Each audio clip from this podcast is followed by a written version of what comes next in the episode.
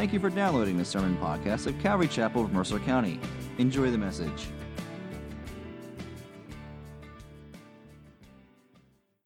So in the past few weeks, you guys, I was here last week, but in the previous weeks too, we've been talking about Abram, probably for about a couple of months at this point. So Abram has been called. He was a worshiper of many gods. He's been called out from that. God has called him to a promised land, a life that he's promising many multitudes of generations after him that will be chosen people.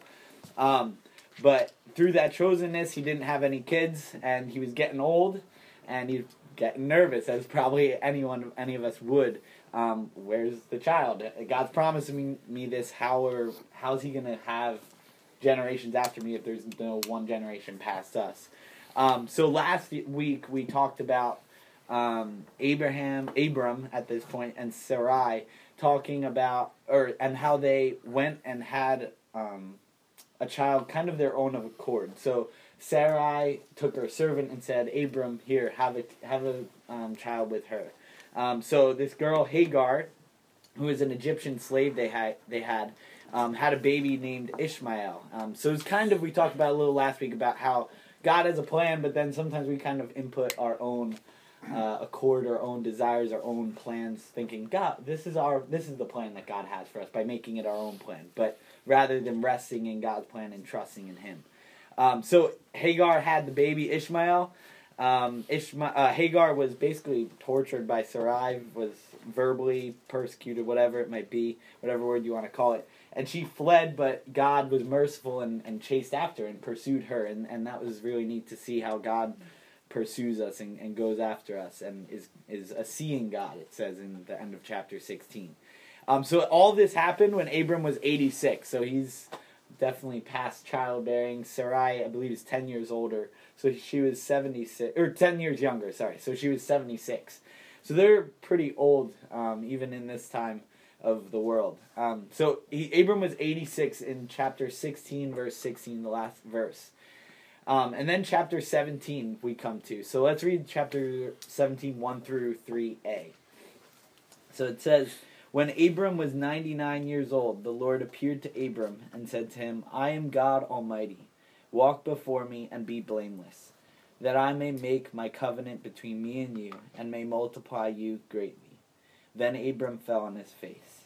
So verse 1, it shows that Abram was 99 years old. So if you do the math and subtract 99 from 86, or 86 from 99, that it's 13 years. And we don't really know what happened between then, but there's nothing in the Bible that says it. And God really, it seems like it from the scripture, was silent in Abram's life. And that, I can't imagine 13 years of God being silent. Have you guys ever felt the Lord was like silent in your life? Yes. Mm-hmm. Yes? Did anyone for more than 13 years? Not for 13 years. 13 years, no. I haven't been saved 13 years minutes. Yet. But. 5 minutes? How did it feel like when you felt God being silent? Whether He was or not, like, how did it feel? Unpleasant. Unpleasant? I felt alone. Alone? Mm-hmm. I think dry. Mm-hmm. And you really, it's like you're longing for more during that time. You feel empty, right? Mm-hmm. And I would suggest probably every single one of us has gone through that dry period in various ways or various lengths. What were some of the things that, like, in those dry periods that you learned, or things that were a result, or things that you did, or that things that happened that caused this dry season, if any, from your experience? What do you guys think? Greater appreciation when He spoke again, okay, if you will. Yeah, so greater appreciation of God's voice and God's presence that felt in your life, yeah. In my personal, it was generally something that I did that not caused Him to be silent, but things that I wasn't submitting or we're just not being totally honest. Mm-hmm. And, you know, when you repent, and, you know, kind of lifts that in my own experiences. Yeah. I don't think those dry periods, I haven't had many, and not long, but those occurrences, when I did have them, it was generally something on my part and not his. Mm-hmm. So. Yeah. And I mean, if you look at the definition of sin, it separates us from mm-hmm. God. So a lot of times dry seasons can come from sin or unrepentant sin, but it also sometimes can be just God putting mm-hmm. you through a trial, because that's when you learn through it. Mm-hmm. So there's no one way. I'm not saying there's one way that's why dry seasons occur, but they do. And mm-hmm. But either way, I think those dry seasons, you learn from them. Mm-hmm. That I think can be a truth. But in my life, definitely like you, sometimes there is unrepentant sin or just stubbornness or whatever it might be. And when I asked God for forgiveness, I felt I was out of that dry season, because God came and just taught me from my mistakes or from my failures. But James 1, it talks about how trials can bless us, can encourage us, can grow us, and they do grow us. And I mean, when people have been walking with the Lord for 50 years and you ask them, when did God grow you the most? It's oftentimes through a hard time or from a dry season. And I would imagine these 13 years were probably a dry season for Abram. He has his covenant, he has his promise of generation, and the time is ticking. He's probably not even worried about the childbearing, but what about death? Like, he's getting even to that age, even though he has quite a few years at this time in the world. But it's a time of doubt and fear that I'm sure he was wrestling with. It doesn't say it in the Bible, but I would imagine. So, and 13 years is a long time. But we come here, so it's 13 years later. He might have been thinking, did God forget me? Did God forget about this huge promise? What did I leave for? I wonder if he thought God gave up on him. Yeah. You know, because he disobeyed or he went mm-hmm. his own direction. So. Well, the last words you have were, well, I guess he said he had a promise, though.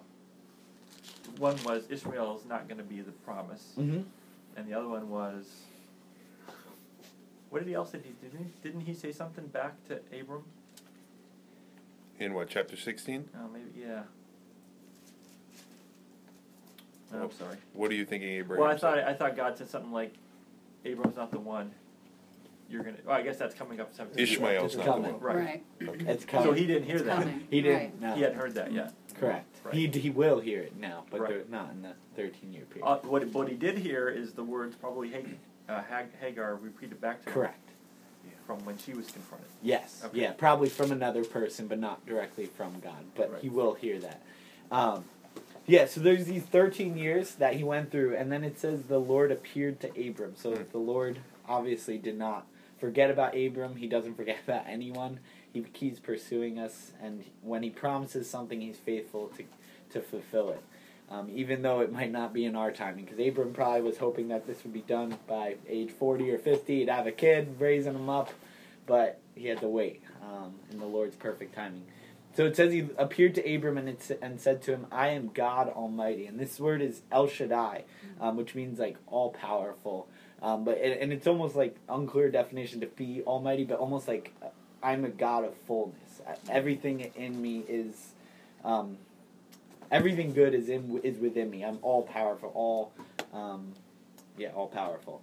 And that's so comforting when you hear a God who you're doubting, really. I mean, I would imagine that's probably one of his greatest thoughts was doubt, that God's not going to fulfill this promise. But he said, I am God Almighty. I can do all things. And that's such a comforting word for us. In the dry seasons that you had, and the struggles and the temptations you guys had, the words, I am God Almighty, coming directly to you, how comforting that would be, and how comforting that is when God says that to us. Yeah. And an advantage we have the word. Exactly. Abraham didn't, I mean, he had the word when God appeared to him, but mm-hmm. he didn't have something he could just, let me take out my, it's not there yet. Yeah. Yeah. Yeah. So. And yeah, during those dry seasons, we can continue to push through. And yeah, we have this. Yeah. Even in our dry season, we can still go to this, and it'll be there. Absolutely. Yeah. Yeah, and we are so blessed. Yeah. Can I want to understand the distinction. Are you saying that, like, in the way you're talking about it, you're saying a dry season is the same as a trial? Because to me, there's a distinction between those two. Mm-hmm. What do you think the distinction is? To me, like, the way I think that you're talking about a dry season is where you don't feel connected mm-hmm. to God, even if you're not necessarily doing all the right things. Because, I mean, even if I'm not on track and I'm feeling frustrated and doubtful, I'm still in conversation with the Lord. Like, you may be saying, like, you need to chill, you need to wait, whatever. You know, sometimes he just says, wait, and I don't like it, but I'm still, that channel's still open. So to me, a dry season would be, like, not even hearing anything. So I'm in a trial. Being in a trial doesn't necessarily mean that communication is cut off for me, although it could. So I'm just like, I just want to understand, like, are you saying they're the same, or are you making a distinction? Yeah, I would say, in my head, there's a distinction. Yeah, I would say there's a distinction, but there's often times where they happen at the same time. They can overlap. Correct, yeah. But I do agree with you. Dry season, when I refer to that, is like time when, because as I'm thinking, I don't think I've really had that yet. Not that I could. But I think it's only because I'm fearful of not, because I was so old by the time I got around to having a relationship with the Lord, that I don't want to turn that connection off. Yeah. Or I don't want to do anything that would stop. Because that is us that moves away from it. It's not the Lord. So that's, so I just wanted to kind of understand. Yeah, yeah, I would agree with you. There is a distinction, because we can be in a trial and we can be plugged in and abiding in Christ. And, going hell up. Yeah, and it doesn't make sense to have peace and when all this stuff. Like, he doesn't. He does not sound like he was in agreement with his will. You know what I mean? Like, I'm going through a trial. I'm not loving it. I don't have to love it, but I do have to be obedient. Yeah. But he's not being obedient. Yeah, he's like, I'm doing my own thing. Yeah, God, you have a plan, but I have this great plan on this side. It's real nice, but I'm going to do my own thing. Correct, yeah. So he comes in, I'm God Almighty, and what an encouraging word that is.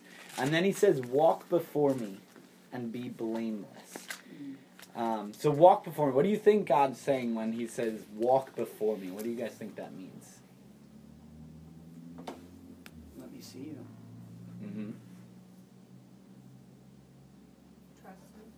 Trust me.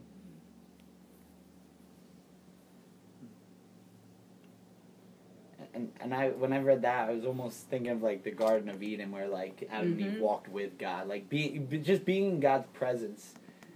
But then it adds, be blameless. So when we're in God's presence, when we're walking before him, really right in front of God, saying, here I am, and be blameless.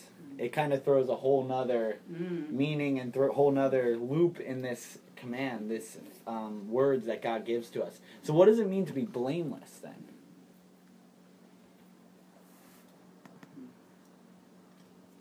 Well, when you give your account, if he asks you to be accountable for something, are you going to be able to be blameless for sin? Mm-hmm. What does it mean to be blameless for sin? Repentant, because none of us are sin-free, right? So, but there's several areas in Scripture that talk about, that accountability that we have with him. So it sort of sounds to me like, I don't know, it sounds really sweet, like, although it could look like kind of bossy, I guess, like, if you look at the words, but to me it sounds really not like, it's sweet. It did remind me too, the same thing of, like, walking with God in the garden, like, just like, come on, hang out with me, and like, because if you're walking with him, there's a good chance you will be blameless, walking with him, following his instructions. Yeah. Probably not naturally. I mean, right. I'm sure, like, Abram's looking back at his past, and really the word blameless means, like, it literally means whole. It means without accusation, without a reproach, or without any accusations from the outside, if you will. Can we be blameless? What's the difference between being blameless before men and blameless before God? Well, Satan is the accuser, right? So you'll always have somebody pointing a finger at you. So men are filled with sin. We're going to judge each other in a way that is different from the way that the Lord would judge us. Right? Yeah. But, like, for example, for blameless before men, you can live a life that looks great on the outside, right? But then in your own room, in your own house, in your own personal time, you might not be blameless. But to the outside, you're like, that's a great guy, that's a great woman. So it almost, yes, it's hard to do still, because I still sin in front of men too. I still mess up, I still have these bad thoughts. But But when we're blameless before God, in His presence, when we're walking before God, that's a whole nother command, a whole nother ballgame, because God sees our every move, our every thought, our every intention, our every motive.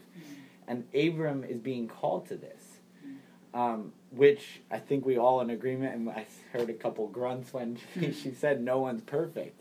So how do we approach this with God? When God commands this, be blameless, but walk before me that I might make my covenant between me.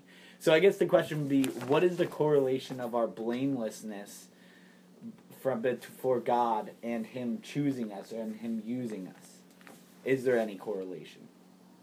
Well, can I step back one step and say, so when you said walk before me, I was thinking of John 3, the latter part, and not the God so loved the world part, but the latter part of that section says, the whole difference between walking before and not walking before, says verse 20, 3:20, for everyone who does wicked things hates the light and does not come to the light, lest his work should be exposed. But whoever does what is true comes to the light so that it may be clearly seen that his works have been carried out in God. And I guess I would interpret that by God's power. So walking blameless is all through His power, not our own power. And through His righteousness, not our righteousness.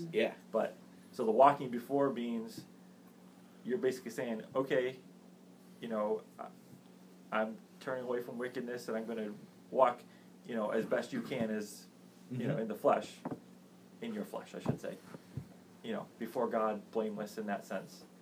And realizing, again, that it's not even really you doing it, it's God doing it through you. Yeah. And I think there's a level of being exposed and allowing yourself to be exposed, and no excuses, no arguing. So again, not perfect, not without sin, but completely open for God to reveal sin and then deal with it when He does. Yeah. When you said earlier about blameless before men, I almost got the impression you were talking about like a hypocrisy or whatever. I was a little uncomfortable with that, because I feel like I can be blameless before men and without hypocrisy still know I fall short of God's. You know, I mean, I'm not living two lives. That's not. I don't think that's what you're talking about. No. I don't know. Well, I think he's saying, but if you're really honest, to walk blameless before God is a higher step than walking. Totally. Yeah. What I'm saying that what God calls us to is not. It is the highest calling of holiness. He's not calling us to live like the best we can to make others look at us. That shouldn't be our motive. But what I'm saying is that we should live a life that is seeking to be blameless according to God's standard, according to a standard of that we can't reach. And I think what Mark said is a good point, is that what God calls us to do is not to earn ourselves or to work our way to holiness, but it's just come to the light, and God welcomes us, and that's why He says, walk before me and be blameless. Like, come to me in your sin, and so that I can cleanse you. And I think it's so crucial to know that we can do that, and we should do that, and there's nothing that can, no sin that should hold us back from God if we repent of it. And I think if you look at Abram's response to this, he didn't say, I'm going to walk before you. No, he fell on his face. And that's the heart of repentance that Abram showed, that he realized he wasn't blameless. He realized he was sinful. He realized he had sinned. But he also realized God's loving kindness and His patience and His mercifulness and His pursuit of him as He came back to him. Even despite his sin. So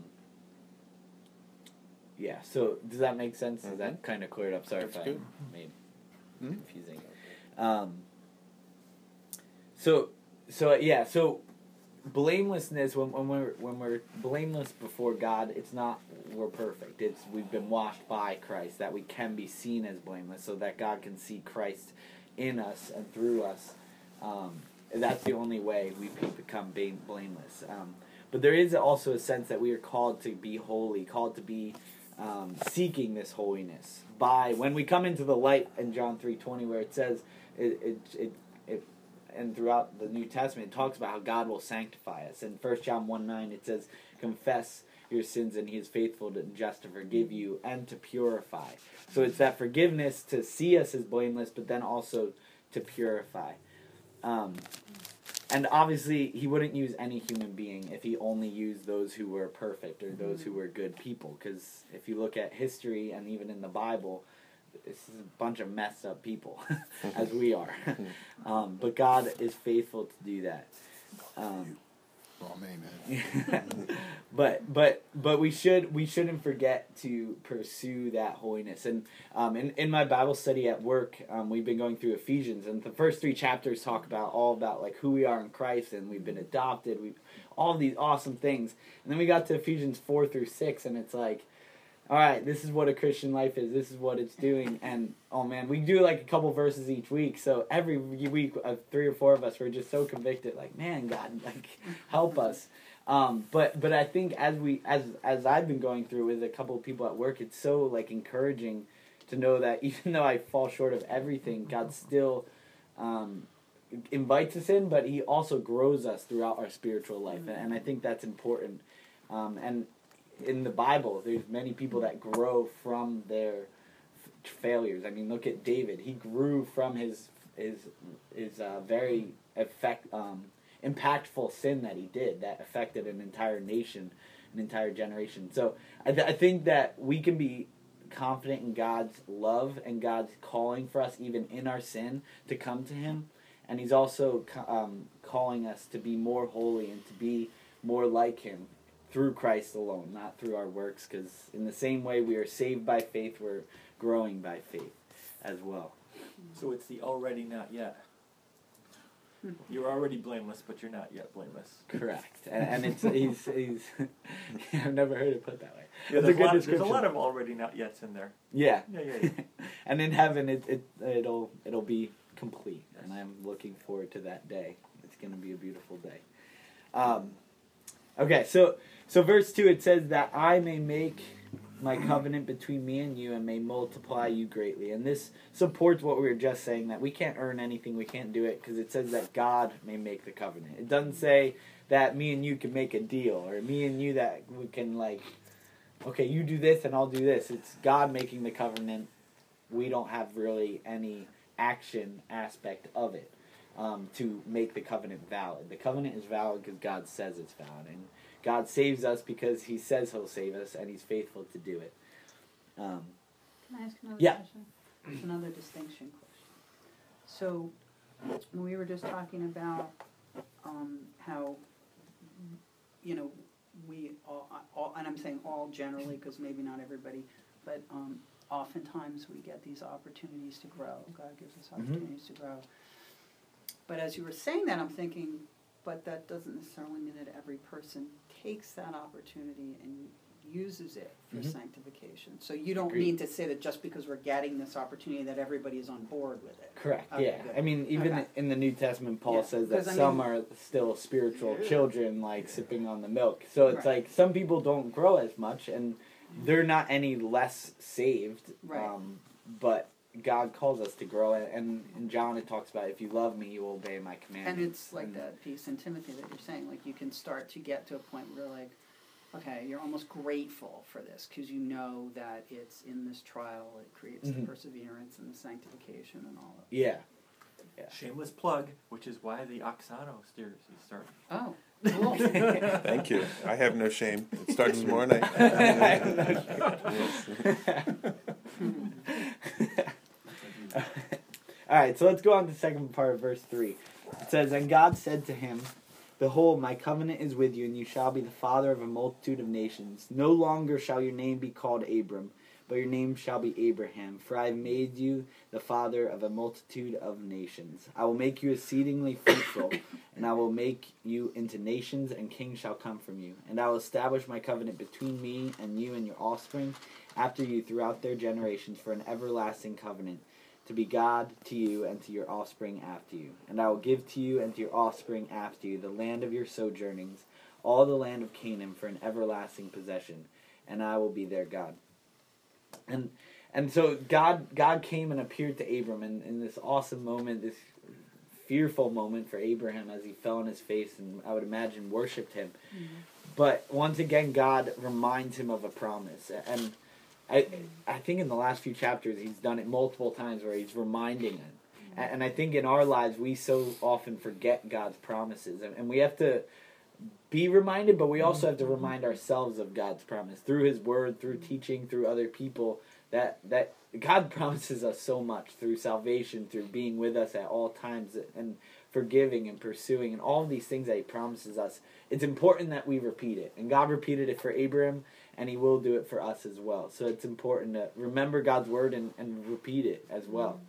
Because we lack memory sometimes.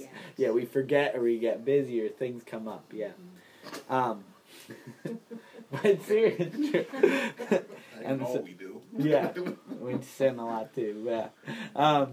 So, and then he says, "No longer shall your name be called Abram, but your name shall be Abraham." And Abram means exalted father. And at that, and probably about 15 years before, he wasn't even a father. He's like, I would imagine he's like, why am I called Abram? I'm not even a father. But he like steps up to another like level. God gives him the name from exalted father to a father of a multitude of nations. So it's like, yeah, it's kind of irony. It's kind of humorous as well, because it's like... To us. Yeah, to us. To him, probably not so much. He's like, come on, God, that's not funny. So, but yeah, it's very much ironic, but it's also a showing of God's promise. Well, yeah, because now his name contained the promise. Correct. Yeah. In itself. Yeah. So every time somebody calls him Abraham, he's going to immediately hear multitude. Right? Yeah. Mm-hmm. I just have a question. I don't know. Do you think if he wouldn't have had a relation with Hagar and had Ishmael, his name would have changed? Well, God still promised that he'd have a multitude of nations. Yeah. We'll never know. Yeah. Right. I'm going to say yes. Well, get that question and ask him when you see him. Oh, that's a good question. Abram won't know either. Write it down. God. Write it down. You have to carve it in. Tattoo it on your arm. He won't have the flesh in heaven. Well, that's true. Write it on mine. Write it on your heart. I'll redo that. Yeah, so we don't know. Wish I could. Just wondered. It'll be on the internet now. So yeah. I'll have to ask Google. Yes. Probably not a good source for that. But you never know. Wikipedia. So he goes on to his promise, establishing his covenant between me and you and your offspring into an everlasting covenant. And that's encouraging because it's not a conditional-based covenant. This is a covenant that is everlasting. It can't be broken. It can't be severed. It can't be ended after a certain generation. It's everlasting. Well, with conditions later on. There'll be conditions later on whether they're inhabiting the land in a good way or in a bad way. But what would be the conditions later on? Well, the curses and the blessings that were proclaimed from the two mountains. But that doesn't stop his covenant. Correct. Because his covenant was a multitude of nations. So that takes care of the Middle East peace process. We can just move on now. He gave him the land as an everlasting possession through an everlasting covenant. So can't break it. Yeah. You can bring that. I'll call up president. You can be the new negotiator. Right to your president. Yeah. Now, what if the Jews reject God's Messiah? Can they get out of this covenant and it pass on maybe to the church? Well, did everyone reject the Messiah? No. But what about this idea of the church being kind of spiritual Israel, and these things pass on to them? Mm-hmm. Well, what do you say about that? Yeah, throughout Genesis, it talks about the man. Well, throughout Genesis, it talks about that God would bless the Jewish people, and throughout the Old Testament, and so if we replace the Jewish people with the church, if we replace them, we're grafted in, it says in the New Testament. So we're a part of this covenant too. But if we replace the Jewish people, we're really saying God is a liar, if you will. Like he promised it. So you're saying everlasting means everlasting? Yeah. You literalist. You are such a literalist. Crazy, man. But yeah, I absolutely agree. You're The whole replacement theology thing, you're calling God a liar. Yeah. And if one wants to do that, that's cool.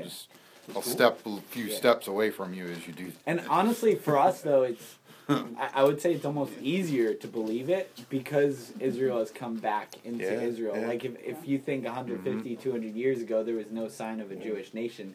Honestly, I would... And that's when a lot of the replacement theology came from with, like, Luther and that time period, because there was no Jewish nation. So they're like, it's got to be the church. Yeah. But now that we see God's fulfillment of Israel coming back to the land, it makes it easier to believe. But there were still people who believed it back then. So I'm not saying it did, but that's where that theology came from. So, and honestly, I don't think that they were saying... They might have been saying there wasn't going to be another nation of Israel, but they didn't say... I don't think they would have said that God is done with Jewish people as an ethnic group. I think so. Some replacement theology, like some sects of it do. And Hitler used Luther's writings to justify some of the things he did, that God had damned the Jews because they had rejected the Messiah. Well, you could say, in essence, it did work out that way, though. Oh, Jerusalem, Jerusalem... how I wished you, and what happened? All the stones would be turned. So there was a curse that came from the... Yeah, I think the difference is Jesus was, like, heartbroken. Luther was like, get him. Sure. There's a different spirit to the whole thing. If you say that they're the Christ killers and that kind of thing, that picked up. I agree. But I think that whether Luther is probably Calvin is probably a better person to look at for that Reformed thinking. It's covenant theology, so God didn't change his covenant. There's still going to be a chosen, saved people, and that's going to be composed of Jews and Gentiles. And at that point in time, it was mostly Gentiles, right? Post AD 200 or whatever. Yeah. So. What was AD 200? I'm just thinking that's probably when Jews completely 70 they lost the temple and then they were scattered. Okay. Right. So I don't think that... So they look at it as a total covenant thing. Mm-hmm. Yeah. God doesn't change his mind. He chooses people and he saves them, whether it's Old Testament saints or New Testament saints. Yeah. So it's all by grace. But I think there are groups of people who are believers, but they are firm in that the church has replaced Israel. Yeah. Well, that's stupid. They don't read that. I agree with that. I mean, they still... In order to believe, they still have to believe in Jesus. Like, that doesn't change anything. Sure, absolutely. So I think all we need to do is focus on Jesus. But we do have to remember that Jesus fulfills his covenants. So. Yeah, who brought this up? You know what stands out to me, if I may? Stop me if you're going to go there. But... we know that God is referred to by different names oftentimes, and he kind of is what he needs to be in that instance. And so here he's referred to God Almighty, or El Shaddai, I think you said. And then it goes on, in 4 to about 7 or 8, and he starts telling Abraham, I will do this, and I will do this, and I will do this. He must say it like 7 or 8 times. And so I wonder if Abraham... was giving up hope that it's not happening, God's not able, or whatever it may be.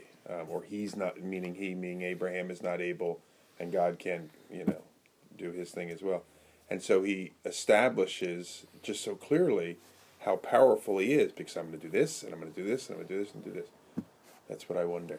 Yeah, I'm sure. And a lot of times God meets us where we are. And where he was probably doubt, as I would probably be too, at 99 years old when he's promising this generations. So yeah, and he established it so clearly. And he says, I will, I think it's like 20 times or something in the next like chapter or two. Like he says, he keeps saying, I'll do this. But he started with, I am Almighty, saying, I can do this, because no one is greater than me, no one is more power. So yeah. Thank you.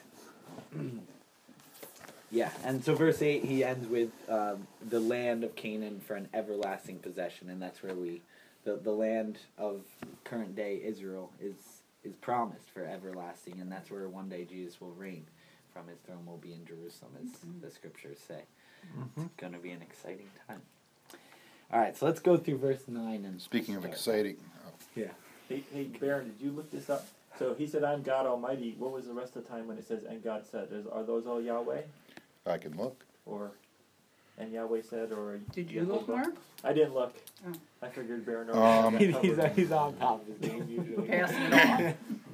It's all Elohim, I think. Give me a verse. 3.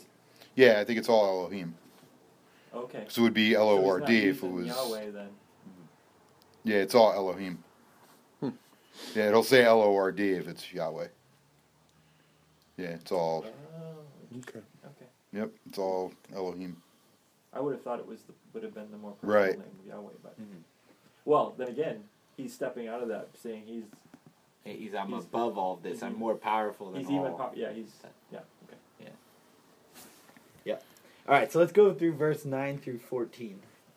It says, and God said to Abraham, as for you, you shall keep my covenant, you and your offspring after you throughout their generations. This is my covenant, which you shall keep, between me and you and your offspring after you.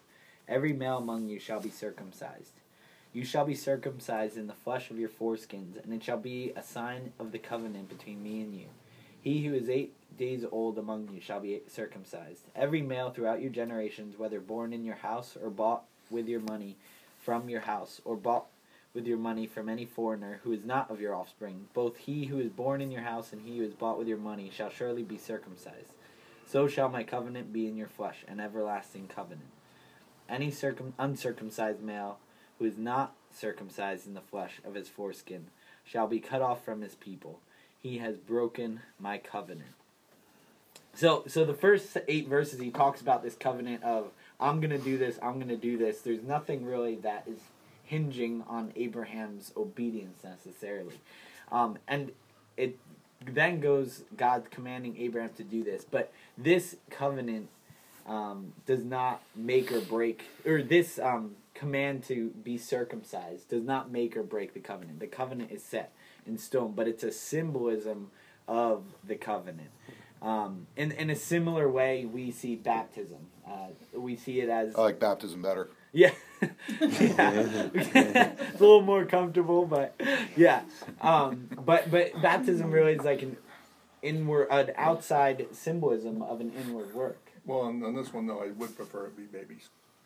Yeah. Yes. Yeah. Well, I don't want to be Abraham. Right? Glad I didn't have to wait till 99 and 13. And well, anybody you buy, any servant you buy who comes in, she's got it. Yeah. Yep. It's the first thing.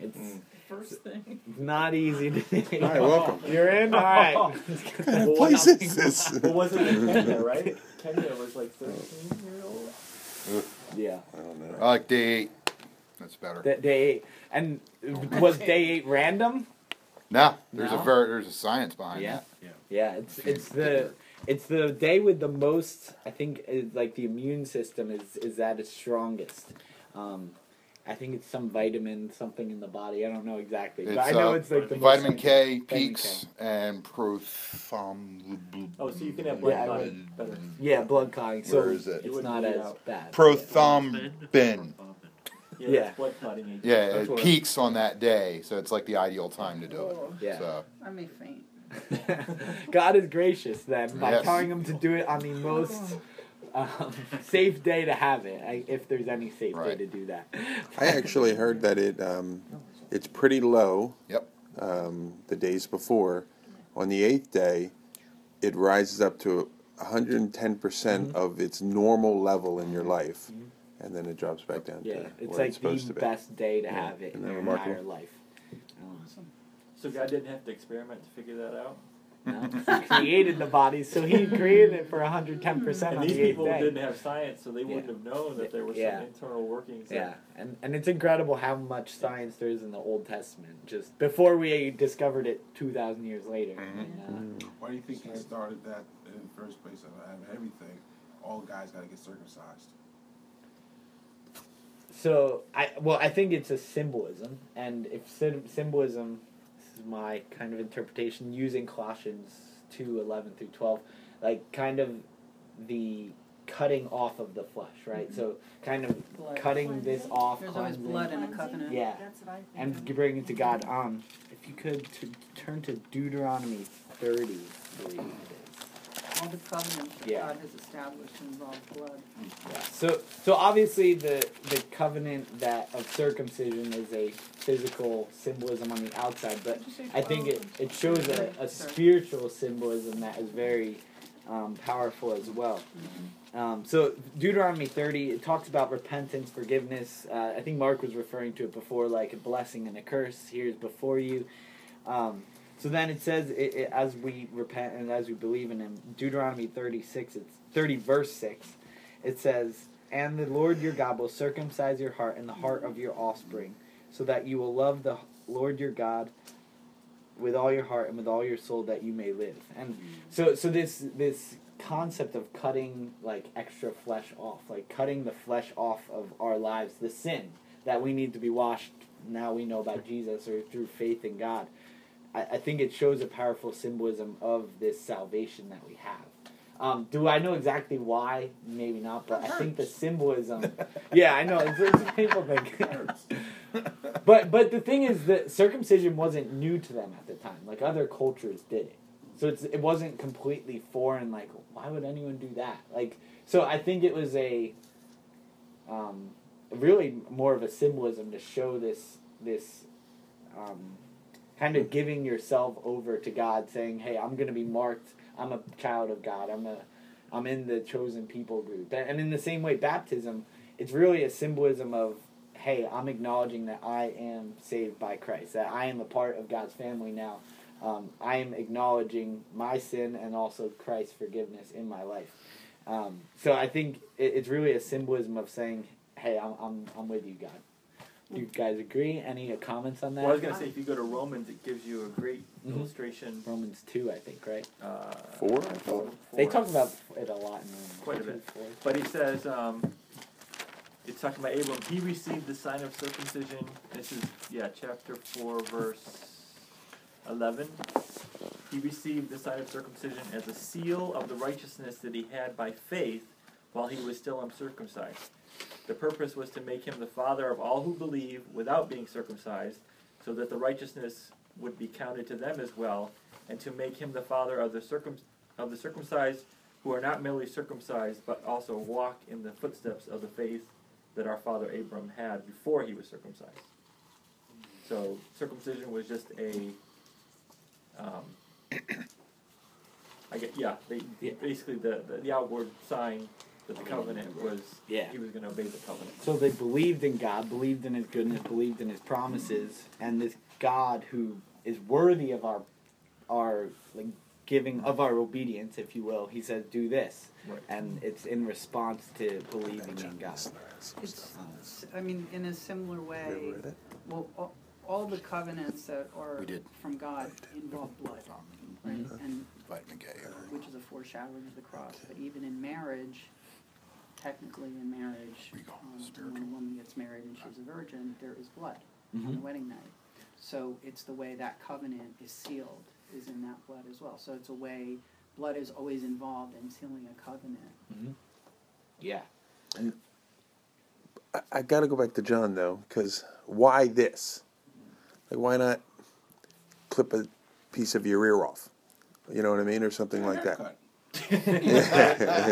Shave your head, like, right? You see, so I understand all the symbolism stuff, but you could even carry over in the same way the ear tip of your ear was clipped off, clip off the hardness of your heart. You know what I mean? You could cover that. Yeah. So there's something more there. Well, it's not quite as right. That's what I mean. Like, so on the wedding night, it's that it's a covenant situation. I don't know, but I mean that's true. But I don't see the connection. You're wondering like why that exactly? I don't know. Well, yeah, because there was other cultures that put that on the list. Yeah, they weren't the first people to circumcise people. Right. Sensitive. Yeah. The most personal secret. Spot. Can I also say, you know, it's the loins of Abram too. Abraham. There you go. It's his loins, so it's I don't know what that means. I mean, the descendants of Abraham. When you're talking about giving all, right? I mean, I'm not saying that's giving all. But what I'm saying is if you're going to clip something, I mean, I know it sounds funny, but it's serious. I mean, it's like where? Okay, wait. So, how is Abram going to make a kid? Exactly. Okay. So he's, there's a symbolism there. You're that saying if he's not circumcised, he can't make a baby. No. I'm saying this whole thing about sensitive. Why there? It's a major part of the promise. Yeah. It's a major life. Yeah, mm-hmm. All that. Somebody probably has studied this. Yeah, that's kind of like it's like why that to me. Okay. Thank you. I don't really know. It's weird though because there's other places in here where if you don't understand what he's saying, you like, okay, I don't understand why he did that. Like when they sent somebody to get somebody a wife, and he said, "Put your hand under my thigh and swear to me you won't get him a wife among the pagans." Mm-hmm. Well, what is he swearing by? Mm-hmm. Well, it's not his leg. Right. Okay. And that was a cultural thing though, right? It was yeah. Because you were saying, basically you're saying you're swearing by my manhood that you're not going to go do this, right? That's sort of okay. It's a macho thing. Yes. Put your hand there. No, you don't want to know. Yeah. Did I pull my finger? Something. Okay, let's move on. Yeah. Yeah, so God did this, God commanded this, and it is similar, I think, to baptism in the sense it doesn't save us, but it's a sign of our belief in Christ. It's a sign of respect. I don't know. I don't know. Do you know? I might know. Act like a man. But then in their culture, so amongst the Jews, if you weren't circumcised, you were out. Because the last line. Yeah, verse 14. Yeah, I was getting there. So any uncircumcised male who is not circumcised in the flesh of his foreskin shall be cut off from his people. He has broken my covenant. And that verse, if you just read that, you'd be like, so you're blessed by God if you have circumcision. If not, you're out. But if you really look at the covenant and what it is and the context of the scripture, it's really they don't believe in God. They are separating themselves from God because of their faith, so therefore they're not being circumcised. So it's not just because they're getting just because they're uncircumcised doesn't make them be cut off. It's their faith that cuts them off. And then it's the same way with baptism as well. If someone says, "Don't put me under the water because I'm not a Christian," it's the same way. They're not saved because of their baptism, not getting dunked in water. It's because they don't believe in God. So we have to be careful with the context of it. So if you can avail yourself of baptism as a believer, you should do it out of obedience. Right. What do you mean by it? Can you repeat that? So like the thief on the cross couldn't avail himself of baptism, but we still know he was with Christ in heaven that day. Yes. If you are able to go get baptized as a believer, you should do it out of obedience. Correct. But it's not going to save you or not save you. Correct. It's not going to unsave you if you don't do it. Let's put it that way. Correct. But it would be disobedience to disobey God if you have the opportunity. Right. It would be a hindrance. It would be a hindrance, yeah. It doesn't not save them. I know Christians that have not been baptized. They're not unsaved, but I hope they get baptized, but it's not going to keep them out of heaven, and that we can rest in. It's a relationship problem, not a salvation problem. Correct, yeah. And so, it's the same way. So are you saying the intent of that is just as an outward sign of your inner faith and trust? Yes, I would agree. Right. Yep. Yeah. Mm-hmm. Which is why you don't see... It's weird, though, because here you see infant circumcision. Mm-hmm. They don't have any say in the matter. And I assume if they did, it wouldn't be the positive. Yeah. But here in the, in the New Testament, we don't have infant... Mm-hmm. We have infant dedication, but we don't have infant baptism. But I would suggest in the same way, if they're circumcised, doesn't save them either. Correct. Because the pagans around them were circumcised. Mm-hmm. Some were circumcised as well. So, and Paul points that out in Romans 4, that the justification came before the circumcision and so on, which is what somebody did. And chapter 2 also talks about the Jew is not one who is circumcised in the flesh only, but is also circumcised in his heart. Mm-hmm. That's Romans 2, I think.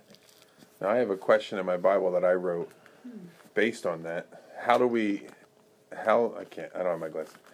How do we have our hearts circumcised? Because we've talked a little bit about the, so how does that happen? I'd like to know. Mm-hmm.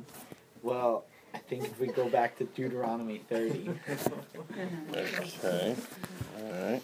Back to Deuteronomy 30.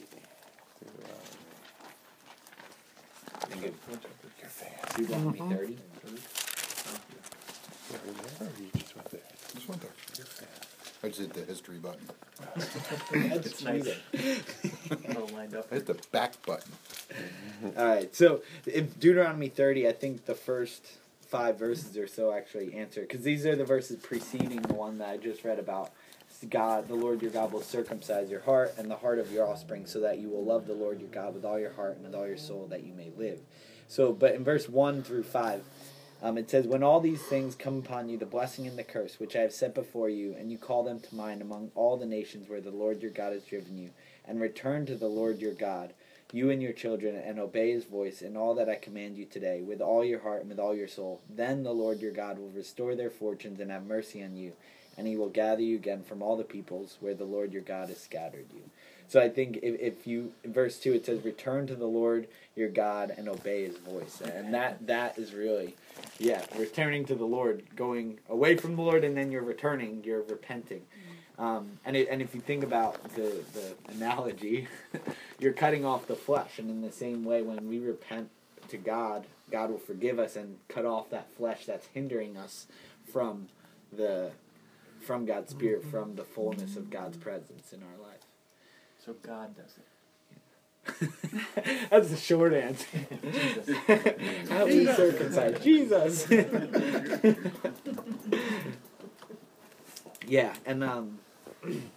So I think it has to be God, but it has to be us returning to God. But God keeps pursuing us. God keeps poking us, if you will, to bring us back to himself, because he pursues men. He loves to save people. He longs to save people and more people. How